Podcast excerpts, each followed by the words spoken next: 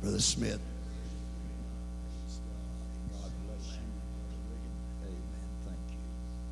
Thank you, Pastor, and praise the Lord, everybody. What a sweet and wonderful presence of the Lord in this sanctuary this morning. I, I cherish moments like this because in this type of a setting, as we press our way toward the Lord, He always comes close to us. And uh, I feel His closeness in this house this morning. I'll be very honest with you. I came with my thoughts prepared and my mind focused in a particular direction. But as this meeting has progressed today, the vein of the Holy Ghost has uh, unctioned me differently than I came uh, planning to do. And I would be an absolute fool to try to go any other direction than what the Lord is wanting. He's in this house today, and uh, He has come for a special purpose to every one of us. He wants to minister to our hearts and our lives. The singing, the worship has been wonderful. I believe anything can be added to it that would make it any better than what it has already been. And so, if you would allow us, I will forego having Sister Smith come for uh, anything this morning as far as a special song or anything of that nature. You may be seated. I, I do want to just share a little testimony with you as I embark into the word of the Lord this morning. I do want to thank Pastor Riggin again for the invitation to come to uh, this assembly and to be in Olathe. I've enjoyed my time here these last few days, the meetings in the sanctuary the day yesterday, and then with great expe- expectation today for what the Lord will do. This weekend has not concluded yet, and the Lord wants to do great and wonderful things in our lives. When I've stepped into meetings like this at different junctures of life, I promise you, the Lord has met me in a special way. I came perhaps with a particular weight upon my life, burdened down with some situation, but when I got into God's presence and He ministered to me as He did, I left another way. I left a better person. I left his presence or I left the sanctuary with answers that I needed and uh, with confidence that the Lord was working his will. I feel that in this house this morning. I said, I feel it in this. I don't have all the answers within myself.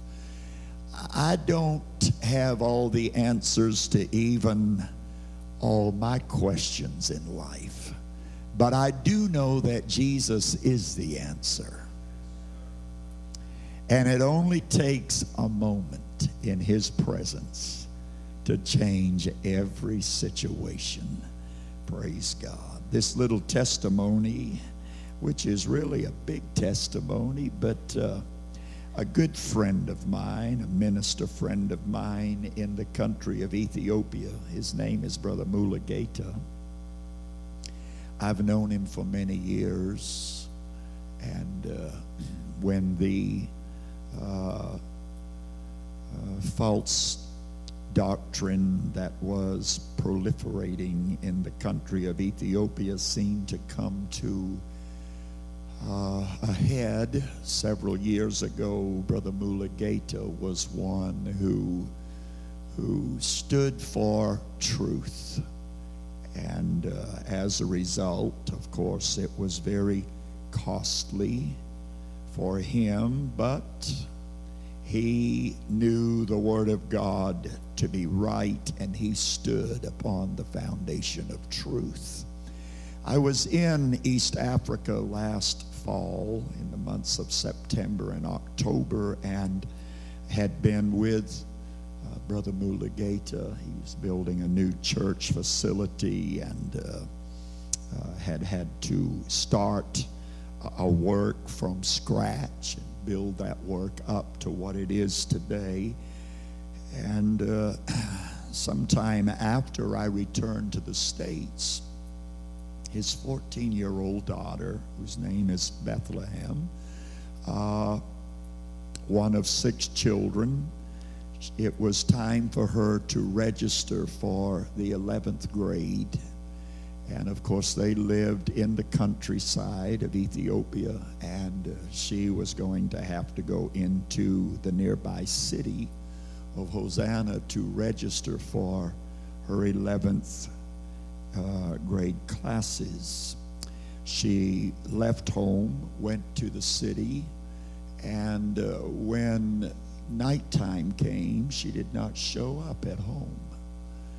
Well, I guess you would have to understand their culture to uh, realize that it wasn't necessarily all that alarming that she did not get back that evening. It's a country where that extended family, you know, uh, oftentimes, uh, especially if you get tied up with uh, responsibilities or it's not possible for you to get transportation and, and they walk most everywhere they go or they get a uh, uh, a little taxi, which uh, they have to pay money to ride on. And uh, anyway, Bethlehem did not show up at home that evening, and they just thought that perhaps she had uh, not completed all of her registration requirements, and so she was staying with friends or family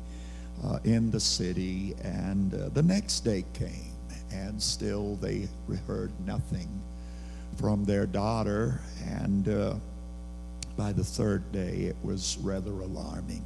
And uh, they uh, immediately went into fasting and prayer uh, for her safety and for her protection. And they went to the police, notified the police that their daughter had been gone since. Uh, uh, Monday, and uh, they had heard nothing from her. They could not get in touch with her.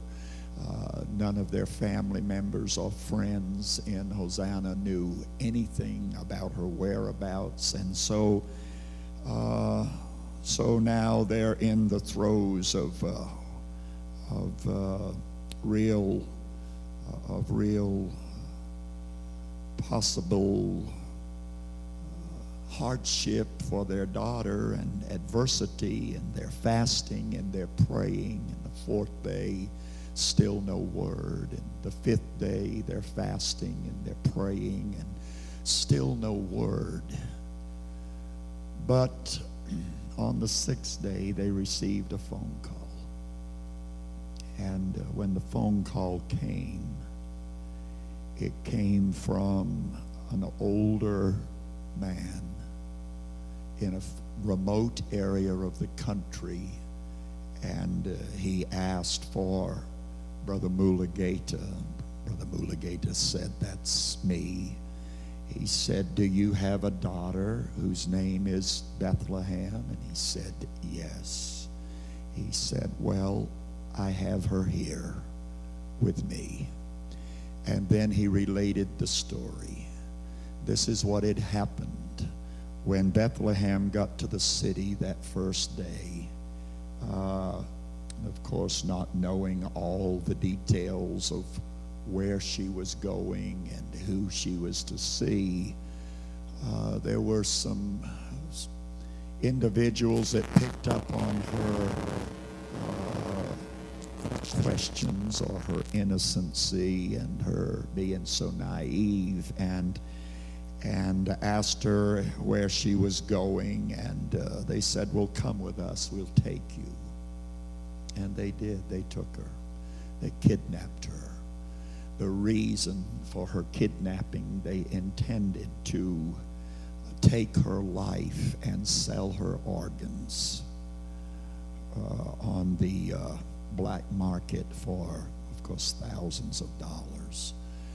And uh, some of those uh, countries in different parts of the world, and I won't name the countries, but anyway. Uh, so she was she was drugged.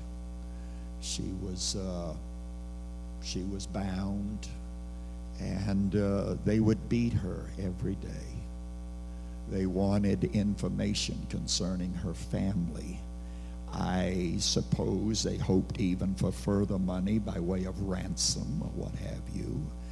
And uh, Bethlehem was, uh, of course, frightened, but at the same time, she did not want to to endanger her own family further, and so she would not give the phone number of her father. And they would beat her more, and severely they would uh, uh, torture her, and yet she would not give the information they were requesting. Finally, on this uh, fifth night, uh, they told her, then we are now going to uh, take your life. And uh, they called for a woman who was part of all of this scenario, called her in and said, We want you to inject her. And uh, this woman left the room to go get whatever she would need to uh, put in the syringe to inject Bethlehem. All I can tell you is there's a God that's bigger than man. And as beaten down as this 14 year old girl was, and as drugged as they had, you know, drugged her, yet in that moment, her senses became very clear everyone had left the room.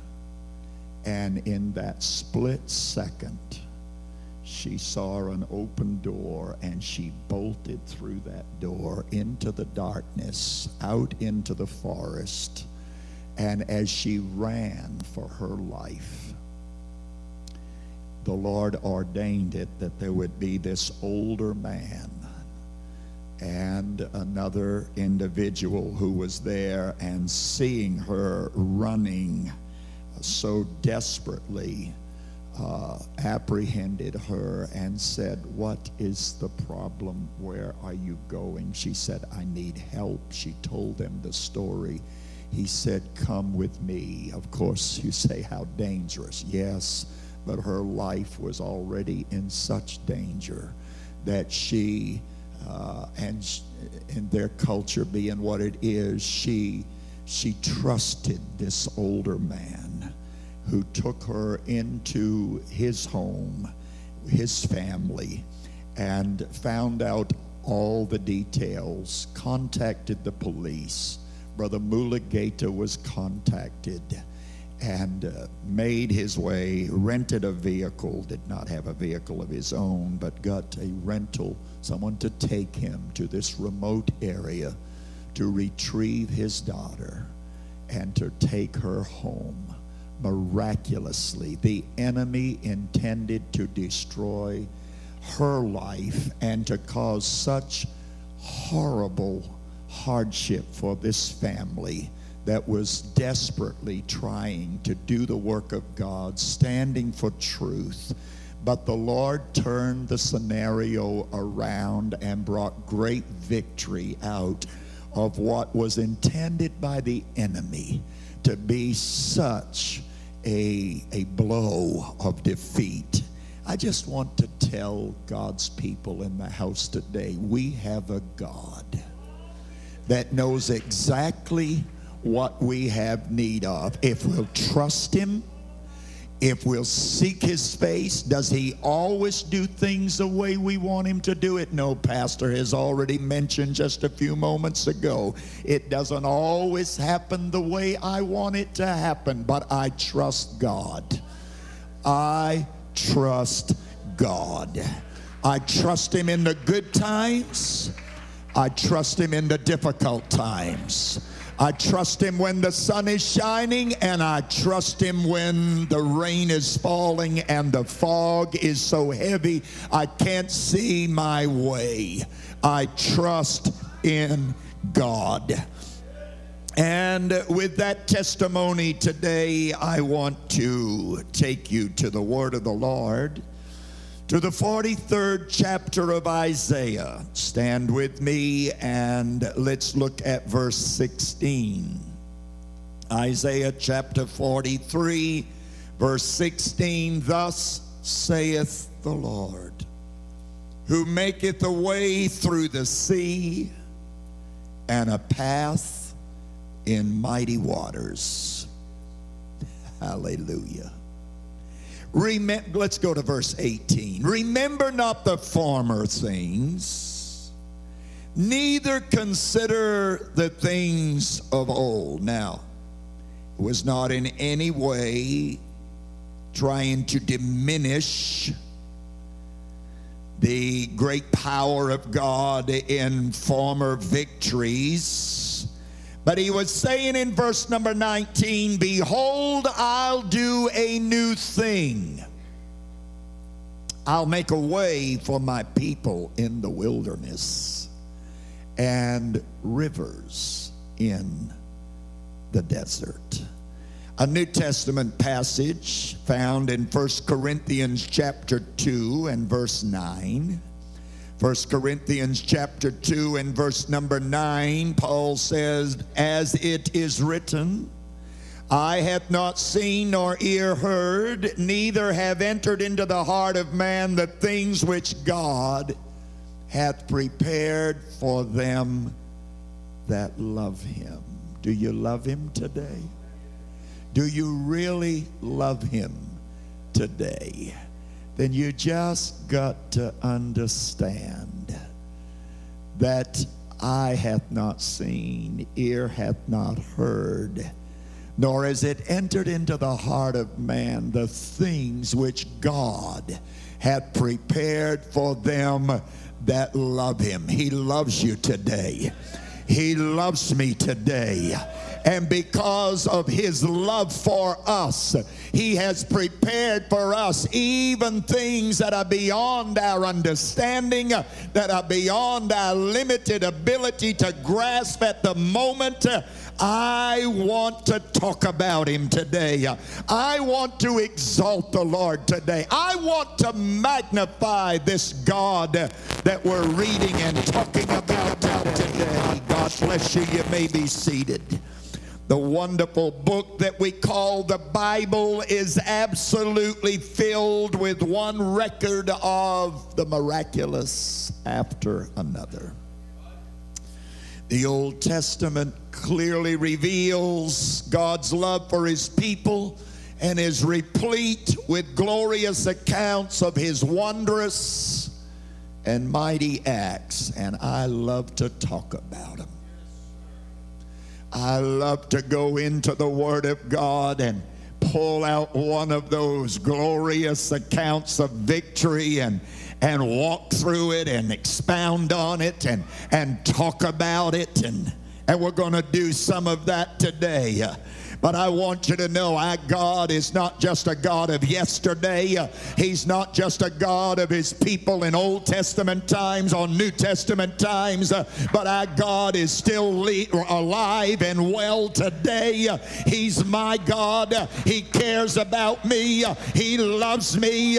And he's able to do exceeding and abundantly above all that I ask or I think of him according to the power that worketh in me. And in you. Amen. Amen. In Psalm 98, verse number one, God's people are instructed to sing unto the Lord a new song.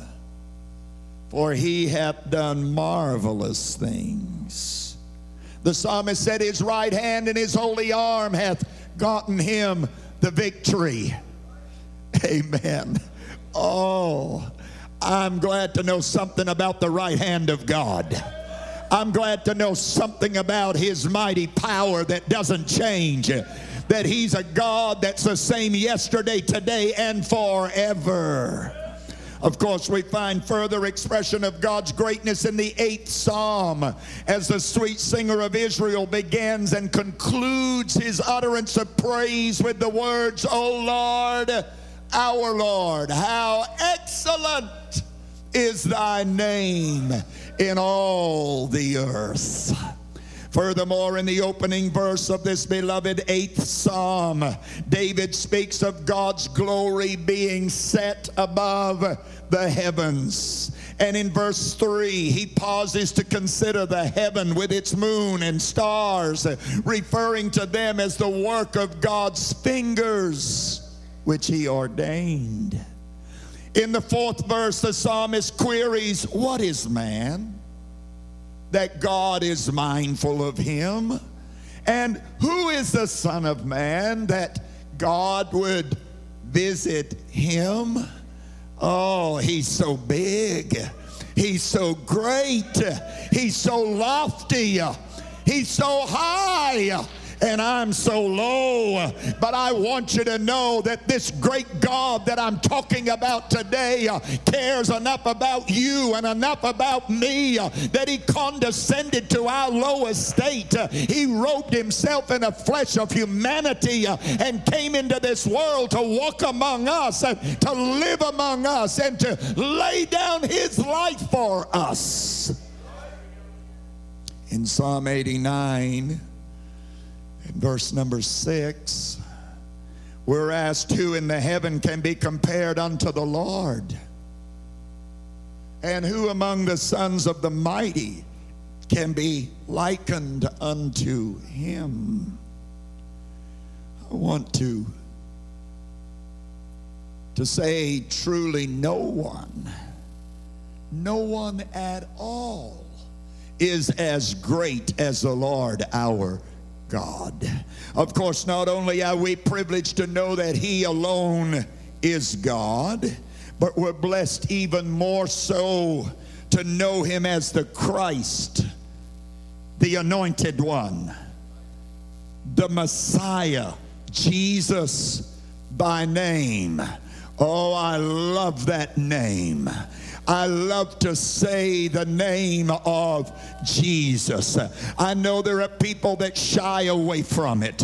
Pastor, I've been in funerals where they talk about uh, lift up his name but never use his name.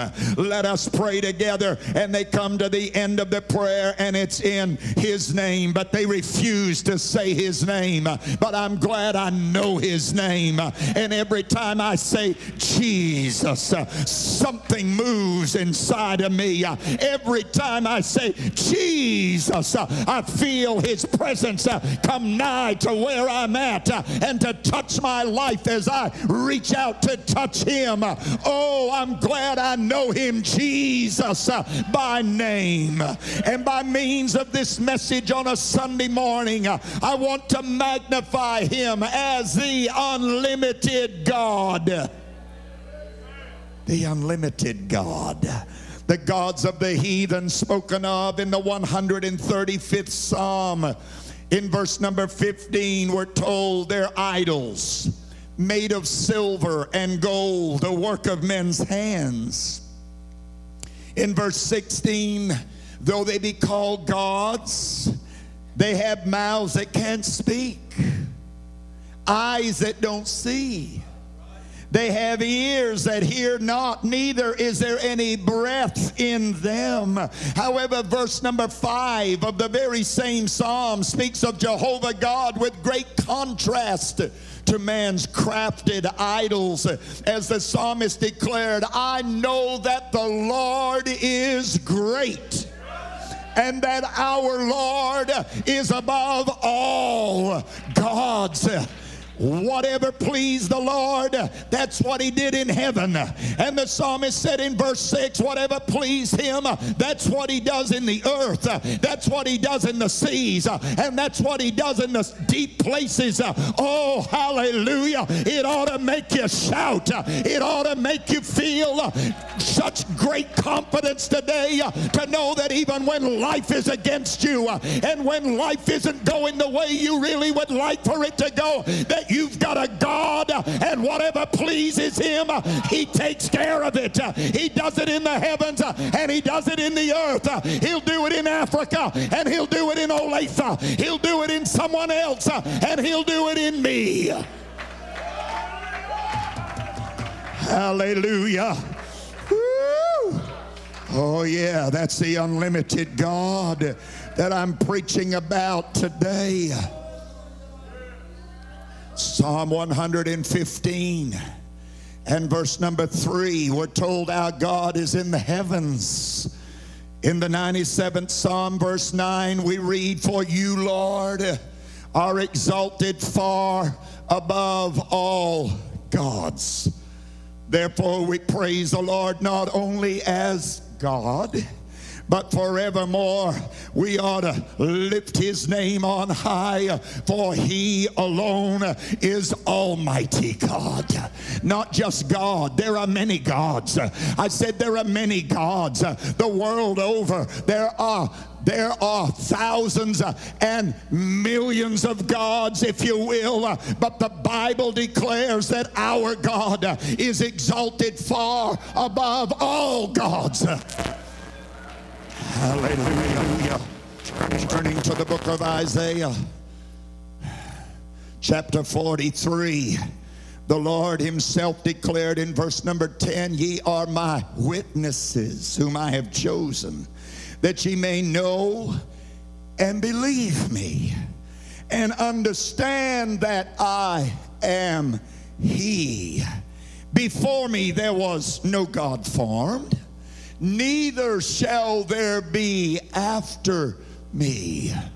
Oh, what a what a word of assurance to me and to you to know who this God is that we're talking about today. In verse 11, he said, I, even I, am the Lord, and beside me there is no Savior. Hallelujah. I'm his witness. I said, I'm his witness. I can read about him in this book. And I thank God for every testimony of Old Testament people. I thank God for the testimonies of New Testament people. I thank God for the testimonies of people the world over. But there's just nothing like having a testimony of your own, a testimony that's your testimony of what God has done for you and what God has brought you through. Ye are my witnesses, he said. And so when some things arise uh, and some problems come your way, uh, just understand uh, you're going to be a better witness when you get on the other side of that valley of trial. That you might know him. That you might understand who he really is. The God that's unlimited God that's above all other gods.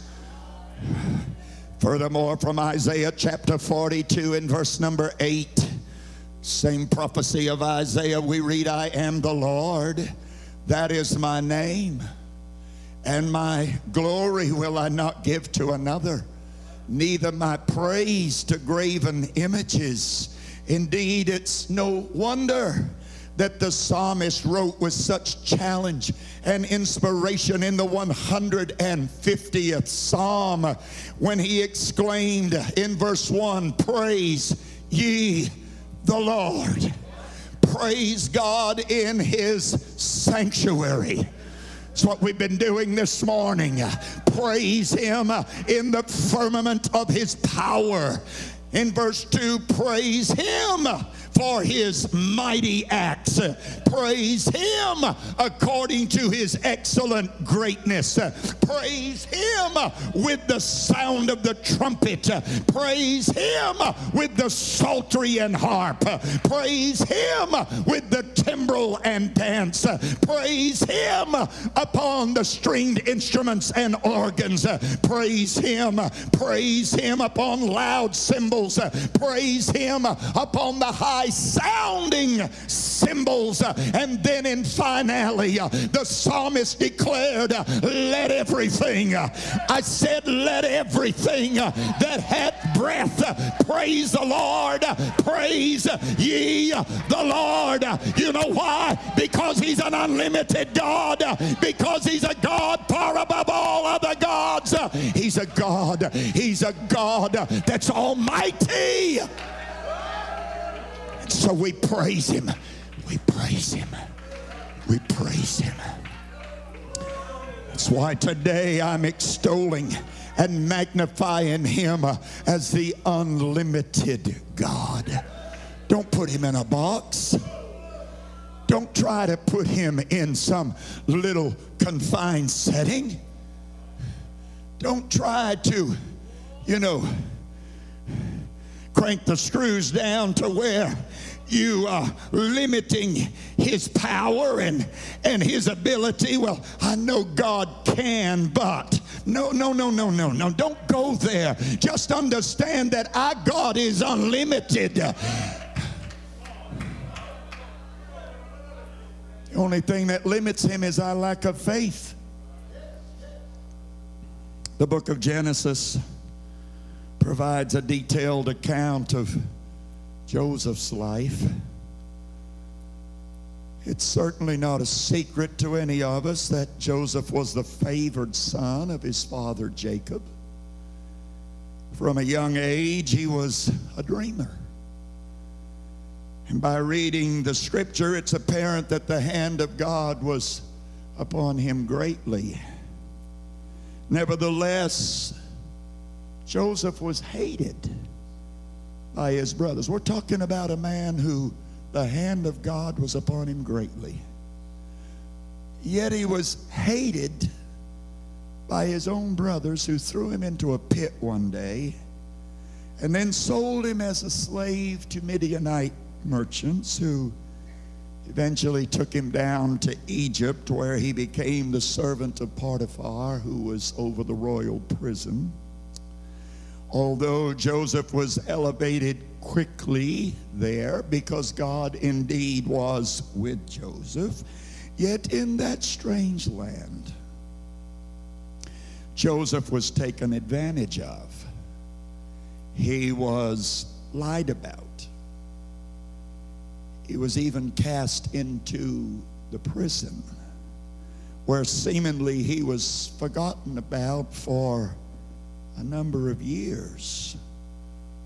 Perhaps the young man wondered at times if anyone would ever discover his unfounded, unfortunate, and unfair plight. Life just doesn't always deal fairly with us. Things don't always go as they really should go according to our thinking. And so it was in the case of Joseph. Nevertheless, one day, as God in his all wise providence would have it to be, Joseph interpreted a dream for the king's butler, who was restored to his royal position within three days' time. And while it appeared that finally there may be a ray of hope for Joseph to live in the outside world once again. Unfortunately, all too soon, the butler also forgot about Joseph. So he was left in the prison still for another two years. Yet, since the unlimited God that I'm preaching about this morning, is so omniscient, knows everything. There are no secrets kept from him. When I look at a scenario, I can see this point and that point and some other point, but unless God gives me divine insight, there'll be some things about that scenario I don't humanly see. But not so with God. He knows every detail. And because of his omniscience, he was fully aware of every detail concerning Joseph's life. He knew all about his rejection, his loneliness, his, prolonged and bitter plight. And to think never once was Joseph ever forgotten about by this unlimited God. As a matter of fact, in four separate instances of Genesis chapter 39, we're emphatically told the Lord was with Joseph. Now, he's hated by his brothers, he's thrown into a pit, but the Lord was with Joseph. He's taken advantage of down in Egypt. He's lied about by Potiphar's wife, but the Lord was with Joseph. He's cast into a prison. He's forgotten about in the prison house. But the Lord was with Joseph. I'm just telling you, just like I'm telling myself, there may be times it seems like uh, everything's going the wrong direction, but you got to understand we've got an unlimited God that knows every detail of our lives, and He never, ever forgets His own. Furthermore, according to God's timing, Joseph was brought out of the prison to interpret a dream for the king of Egypt. And beginning at the 38th verse of Genesis chapter 41, Pharaoh said unto his servants, Can we find such a one as this is? A man in whom the Spirit of God is?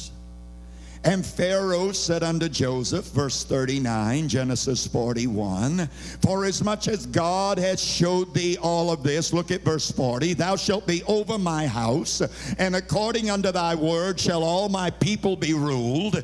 Only in the throne will I be greater than thou. Verse 41 See, I have set thee over all the land of Egypt. And Pharaoh took the ring from his own hand and he put it upon Joseph's hand. That was a royal signet. And he arrayed him in vestures of fine linen. And he put a gold chain about his neck. And he made Joseph ride in the second chariot which he had. And they cried before him, Bow the knee. And Pharaoh made Joseph ruler over all the land of Egypt. But wait a minute. Yesterday he was a prisoner. Last week he was forgotten about. In his past, his brothers hated him and they sold him as a slave and went home and lied to their father and said he's been devoured by a wild beast. But you got to understand the Lord was with Joseph and now he's on a throne and people are bowing their knee in front of him and the Pharaoh is saying there's no one in all the land as wise and as discreet as Joseph is. But yesterday. It wasn't like that. That's why we better not get too hung up on today. That's why we better not get caught in the trap of life and feel like because where we're at right now is where we're always going to be. I refuse to accept that. I'm a child of God. I've got an unlimited God that knows my name, that knows my circumstances, that knows just what to do, how to do it, when to do it, and He's working everything out according to what pleases Him. Hallelujah. And so I want to declare to one and all this morning none other than the unlimited God elevated Joseph from a prison house of despair to the throne in Egypt where he was greatly esteemed. And we could talk about Joseph's descendants for a while. I, I won't take the time to do it. But I do want to say absolutely no one at all is like unto the Lord our God. And I want to magnify him over and over again. This unlimited God is faithfully committed to his people in Old Testament times. Not only did he bring them through repeated generations of adversity to give them the very land that he promised to their forefathers century, centuries earlier but, earlier, but he was with them on into the future. What need I say concerning the victory of God's people as Jericho fell into their hands? No one but the unlimited God of heaven and earth that I'm preaching about right now could have enabled the Israelites to capture that ancient city in such unusual and unprecedented manners. Archaeologists tell us that Jericho was surrounded by not one wall, but by two walls. An outer wall that was nearly seven feet thick, and an inner wall that was wide enough for houses to be built into it and on top of it. To the natural mind, I'm certain the conquest of Jericho seemed to be completely hopeless. However, as the children of God obeyed God's direct command to march around the city walls for seven days, and as the priests blew on ram's horns and trumpets. And then, whenever all the people shouted with a great shout, then suddenly those fortress walls of the city previously thought to be impenetrable simply began to fall apart and crumbled to the ground as if shaken by a major earthquake. Nevertheless, what I really want us to understand with great clarity this morning is this what actually happened at Jericho that day was all because of the divine intervention of the unlimited God that I'm preaching about. His intervention on behalf of his people, and as a result, those city walls came tumbling down without the aid of bombs, without the aid of drone aircraft, without any Navy SEALs or any other means of human assistance, if you will, for that matter. Because you see, we've got a God that speaks and the earth trembles. We've got a God that utters his voice and the heathen flee. Our God is unlimited. Uh, our God is in the heavens, but our God is also in the earth. Have you ever wondered how it was possible for Gideon, as one man, to defeat the entire Midianite army? No small army. It was an army made up of 135,000 troops. And how did Gideon ever bring such victory to God's people with the mere assistance of 300 men? The ratio was rather staggering. That's 300 men to 135,000 soldiers. Now, breaking that down into simplest terms, the ratio was one man to 450 soldiers. That's quite a ratio. One to 450. And we're talking about one man with a lamp and a pitcher to 450 armed troops. That's quite a ratio. Okay? However, I want to tell you just exactly how it happened.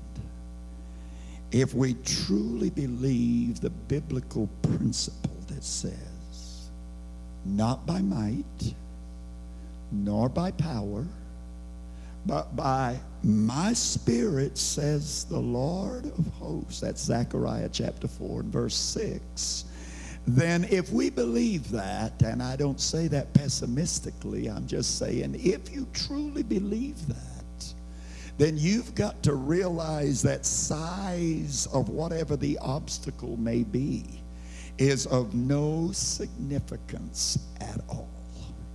One man to 450 soldiers. But wait a minute, it's not by might and it's not by power but by my spirit, saith the Lord. So then, what size and what's insignificant? When it comes to this unlimited God that I'm preaching about and magnifying in the house today. Furthermore, if indeed we can grasp the principle of God's inspired word, where the psalmist said, Some trust in horses and some in chariots, but we will remember the name of the Lord our God, then I have to say that our own own limitations uh, and our own human insignificance uh, doesn't really matter at all. I'm just a man, but wait a minute. I'm God's man. I may be just human flesh, but I've got the Holy Ghost uh, inside of me. And so uh, I'm not trusting in horses uh, and I'm not trusting in chariots, but I'm remembering the name of my God who is an unlimited God.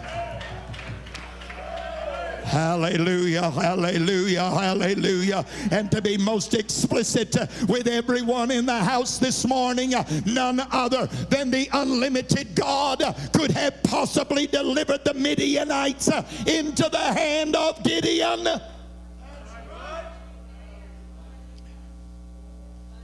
Hallelujah. In like manner, It was this same unlimited God who caused the footsteps of four leprous men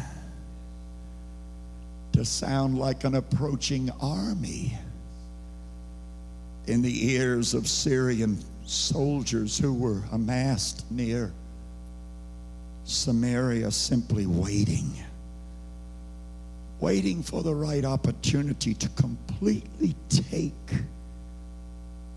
the wall city. Samaria had been totally cut off from receiving necessary supplies and daily provision. And, and as a result, famine and devastation was virtually upon everyone inside the city walls, from the least to the greatest.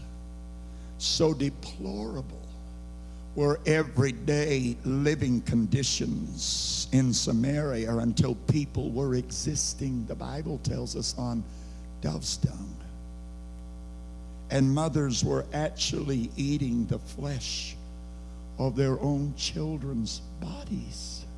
It was a horrible, horrible situation inside those city walls of Samaria. By all appearance, victory was absolutely sure for the king of Syria. However, another aspect was involved in the entire scenario that should never be underestimated. Something that I call the God factor and truthfully involvement by the unlimited God should never be taken for granted by anyone, especially by those of us who believe this book. Hallelujah. In the midst of unbelievable odds, the prophet Elisha had boldly declared that God would bring deliverance to his people. The problem, however, was this the answer to Samaria's dilemma didn't come fast enough for Elisha's uh, for for uh, for Elisha's life to be spared, so to speak, as far as the king was concerned. In fact, Elisha's life was on the line.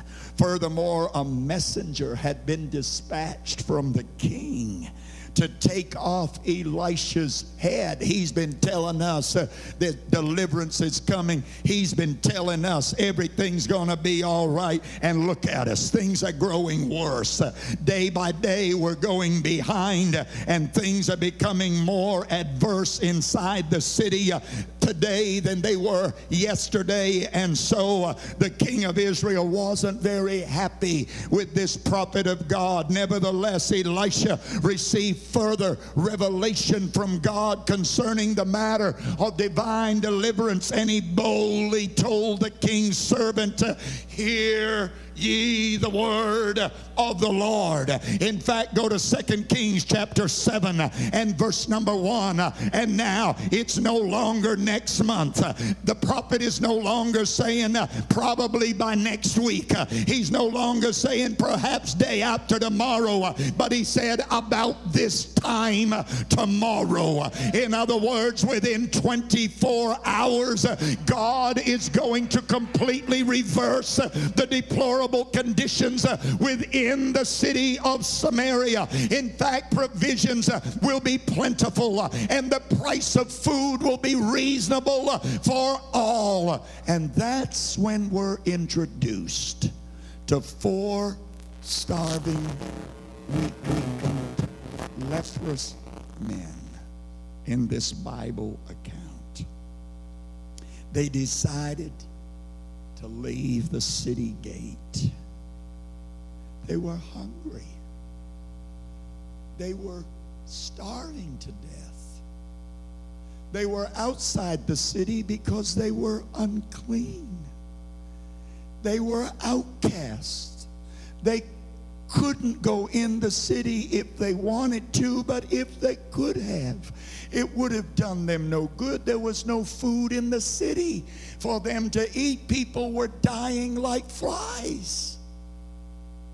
And so God put it in their hearts to just, why don't we go down to the Syrian camp and see if they won't take pity on us?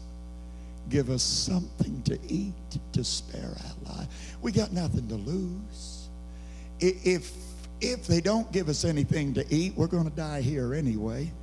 And if they kill us, we're going to die anyway. And so, why, why don't we just go down to the Syrian army camp? And so they decided to leave the city gate and hobble down to that army camp in hopes of receiving something that would sustain them. Can you imagine four feeble lepers whose bodies were emaciated? I, I, don't know how much you know about leprosy, but traveling the world as I have and do, I've seen a lot of leprosy in different parts of the world. It's, it's a horrible sight. You see people who uh, are missing fingers on swollen hands. You see people whose faces are disfigured because their nose has been eaten away or or you know other body parts have disappeared because of the ravishing disease of leprosy. And uh, I've seen them hobbling on sticks because they had nothing but stumps on the bottom of their legs. Their, their toes were missing.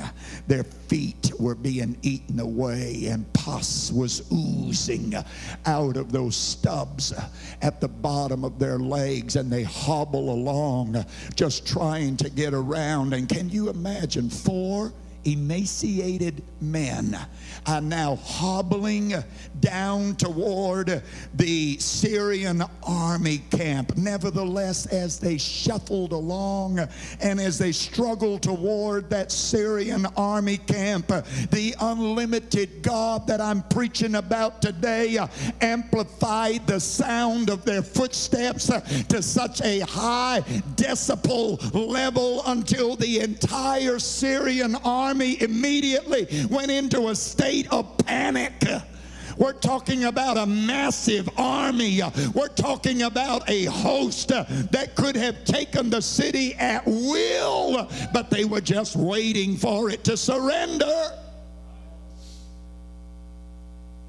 But now, in the middle of the night, because God puts it in the heart and the mind of four lepers to go toward that Syrian camp. Now, it was before the days of microphones and loudspeakers, but it wasn't before the day of an unlimited God. And I want you to know it was like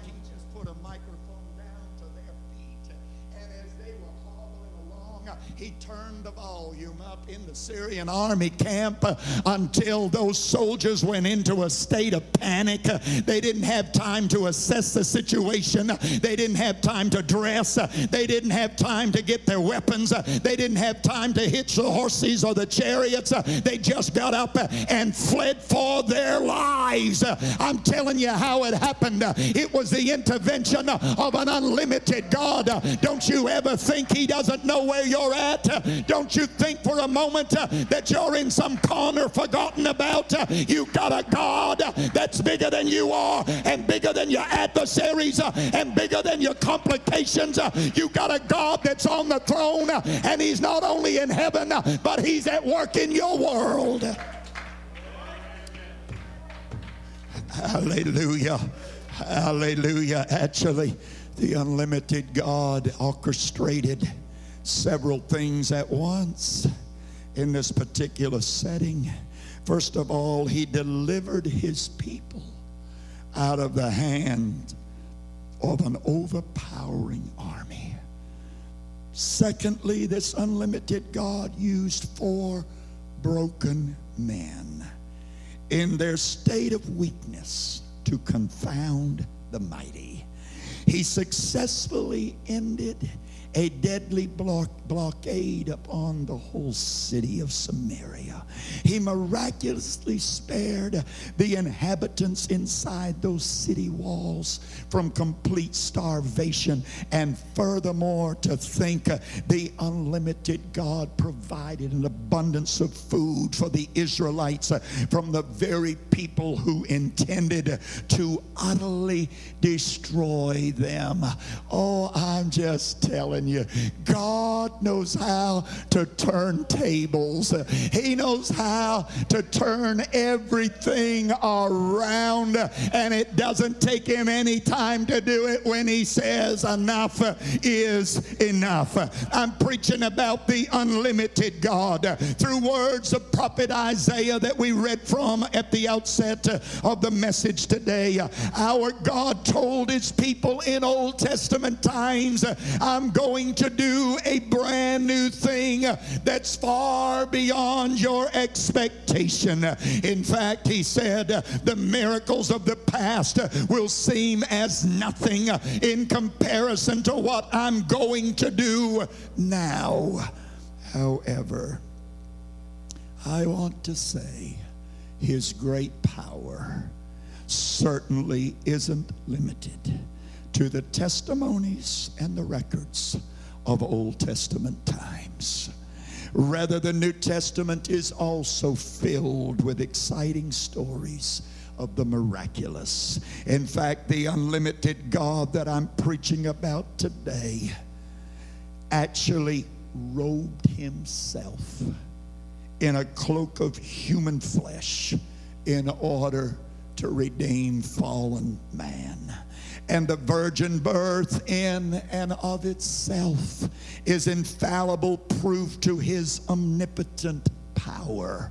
Furthermore, the entire earthly ministry of Jesus Christ is a vivid display and witness of the greatness of this unlimited God. He stood one day at a tomb in Bethany.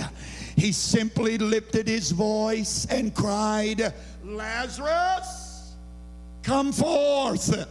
And a dead man came bounding out of that grave. And Jesus said, Loose him and let him go. To Martha, it was an impossible scenario.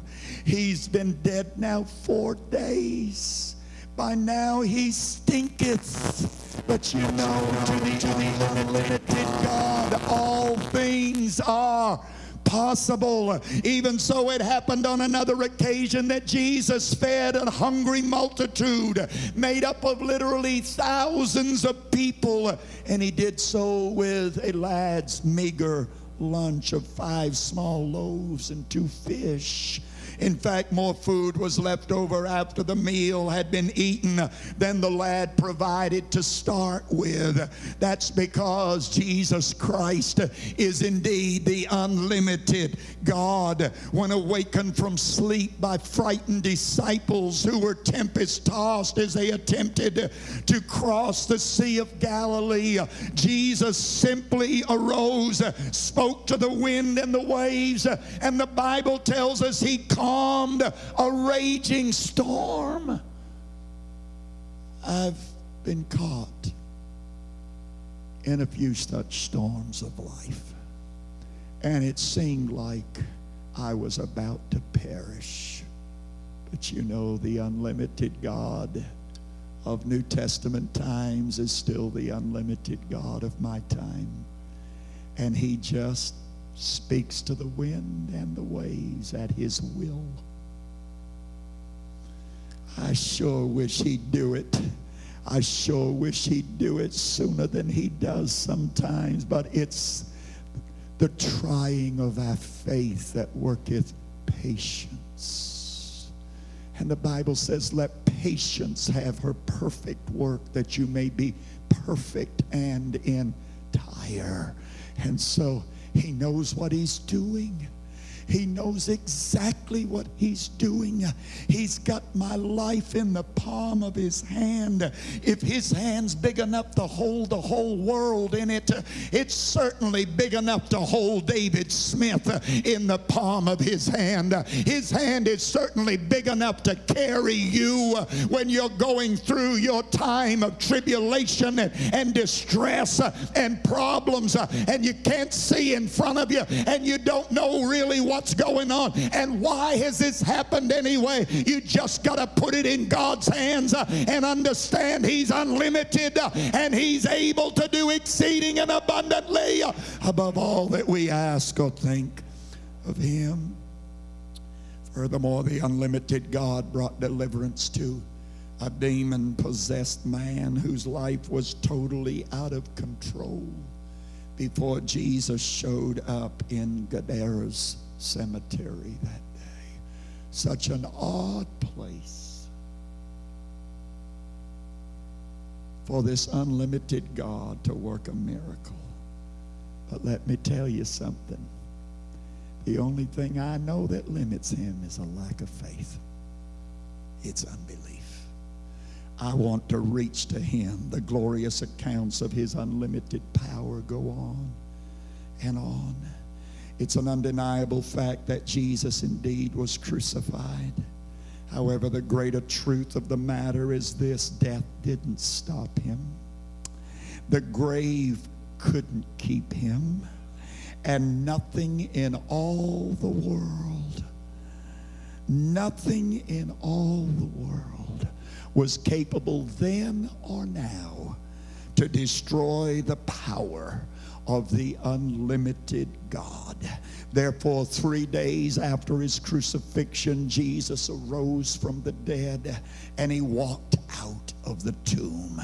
40 days thereafter, while meeting with 500 followers on the Mount of Olives, Jesus ascended into the heavens, promising that one day he'd return for those who await his second coming. And I'm waiting, and I'm looking, and I'm expecting.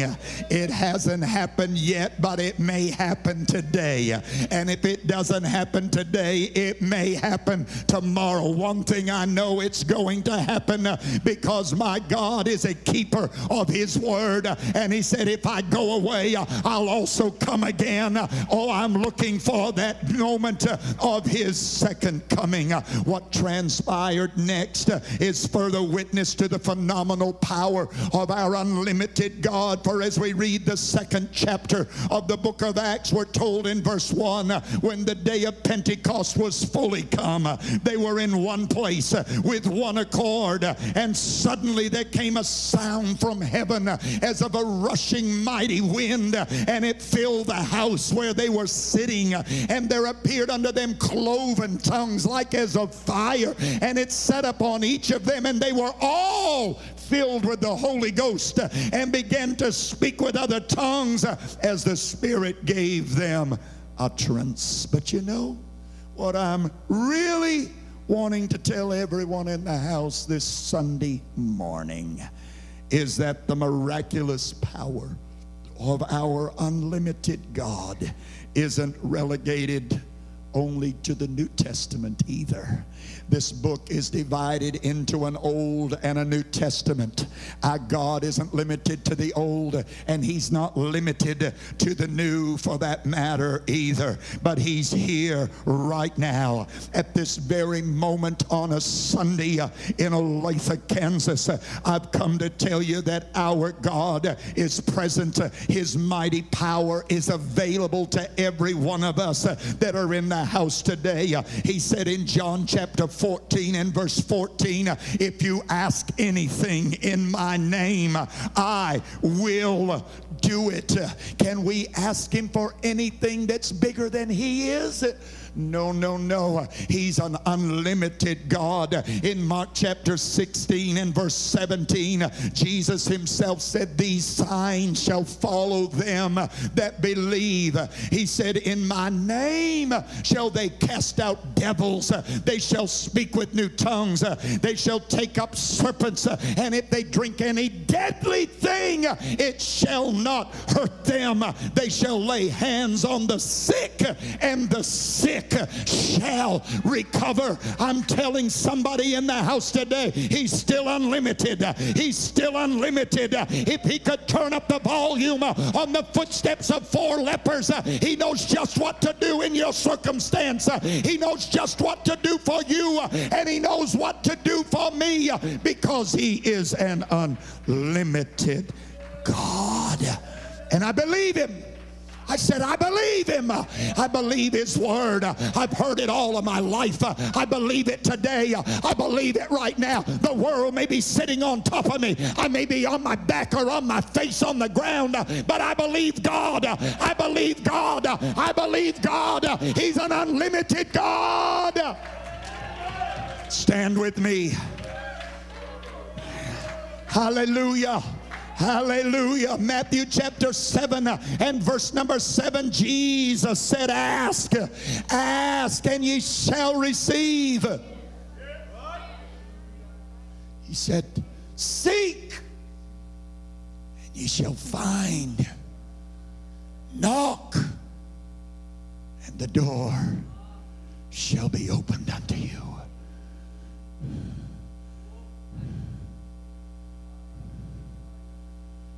Troubles me that people cheapen the things of God to such a trivial status today. Blab it and grab it. No, no, no. I believe. I believe. I believe when life's going good, and, and I still believe when life is going against me because my God is unlimited. The same yesterday, today, and forever. Paul said to the Philippians in Philippians chapter 4 and verse 19, But my God shall supply all your need according to his riches in glory by Christ Jesus. He'll do it. He'll do it. He'll do it. I was in a meeting, Pastor. I guess it must have been about close to three years ago.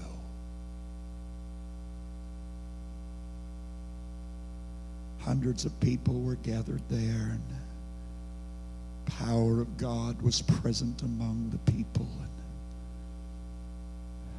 preacher had finished delivering a message, and I believe there always ought to be a proper response to the ministry of the word. I don't believe that we ever ought to be guilty of hearing the word and then not giving a response. So I was responding to the word of the Lord. And in that place of prayer, as things started settling down and we were getting ready to move into the next service, a man walked over to me, a man that I did not even know. I couldn't tell you his name then. I know it now, but I, I did not know his name, didn't know anything about him. Didn't know really where he was from, no particulars he walked over to me and he said, I have a word from God for you. And I quickly said, Well, say on, brother. And I said it with, with deep feeling in my heart. If you've got a word from God for me, tell me what it is. Say on, brother. And he lifted a hand and said, Thus saith the Lord, because you have blessed me, I am going to bless you. That was so simple. It was so simplistic.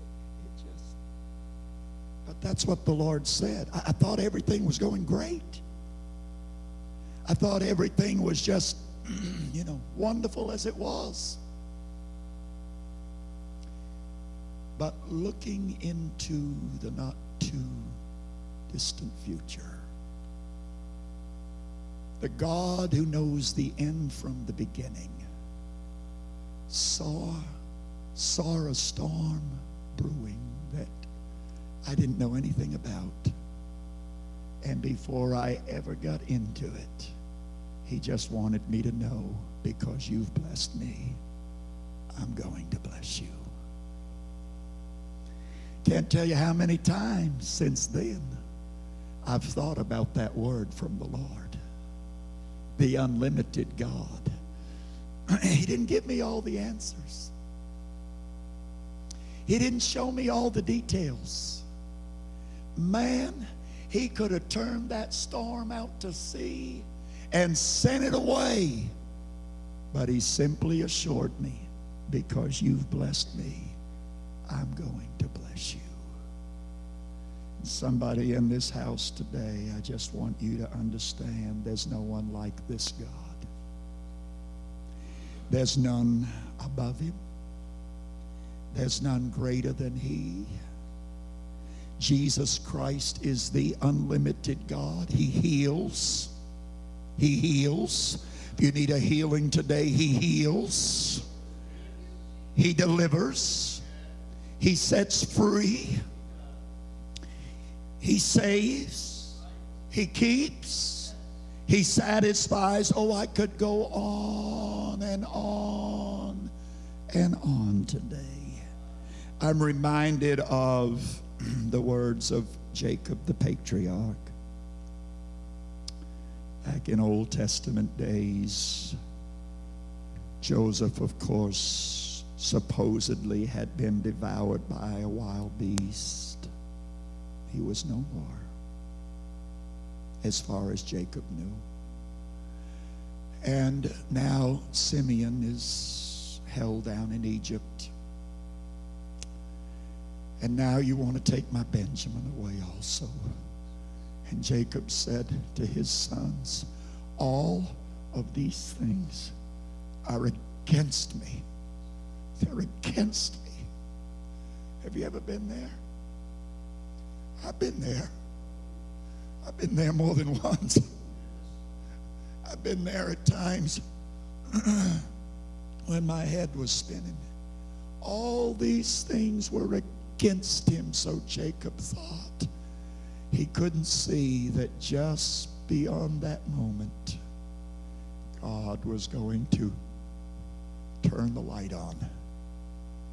And the boy that he thought was no more was going to be in his arms, kissing his neck. he was going to be reunited with Simeon, and, everything was going to be all right with Benjamin. Just telling you some things aren't always like they appear to be, my friend. Not when you've got an unlimited God that knows exactly what He's doing. One more and I'll close. Mary, Mary, out of whom the seven devils were cast. Mary Magdalene became an ardent follower and disciple of Jesus Christ. And then one day, soldiers took him and led him away to a judgment hall. And then he was crucified and his body was taken, placed in a tomb in a garden. Mary said, I'll go and I'll anoint his body. She went to the tomb, and when she got there, the stone was rolled away. The body of Jesus was missing, was not there. Her head was spinning. I mean, not only was she already distressed because they crucified her Lord.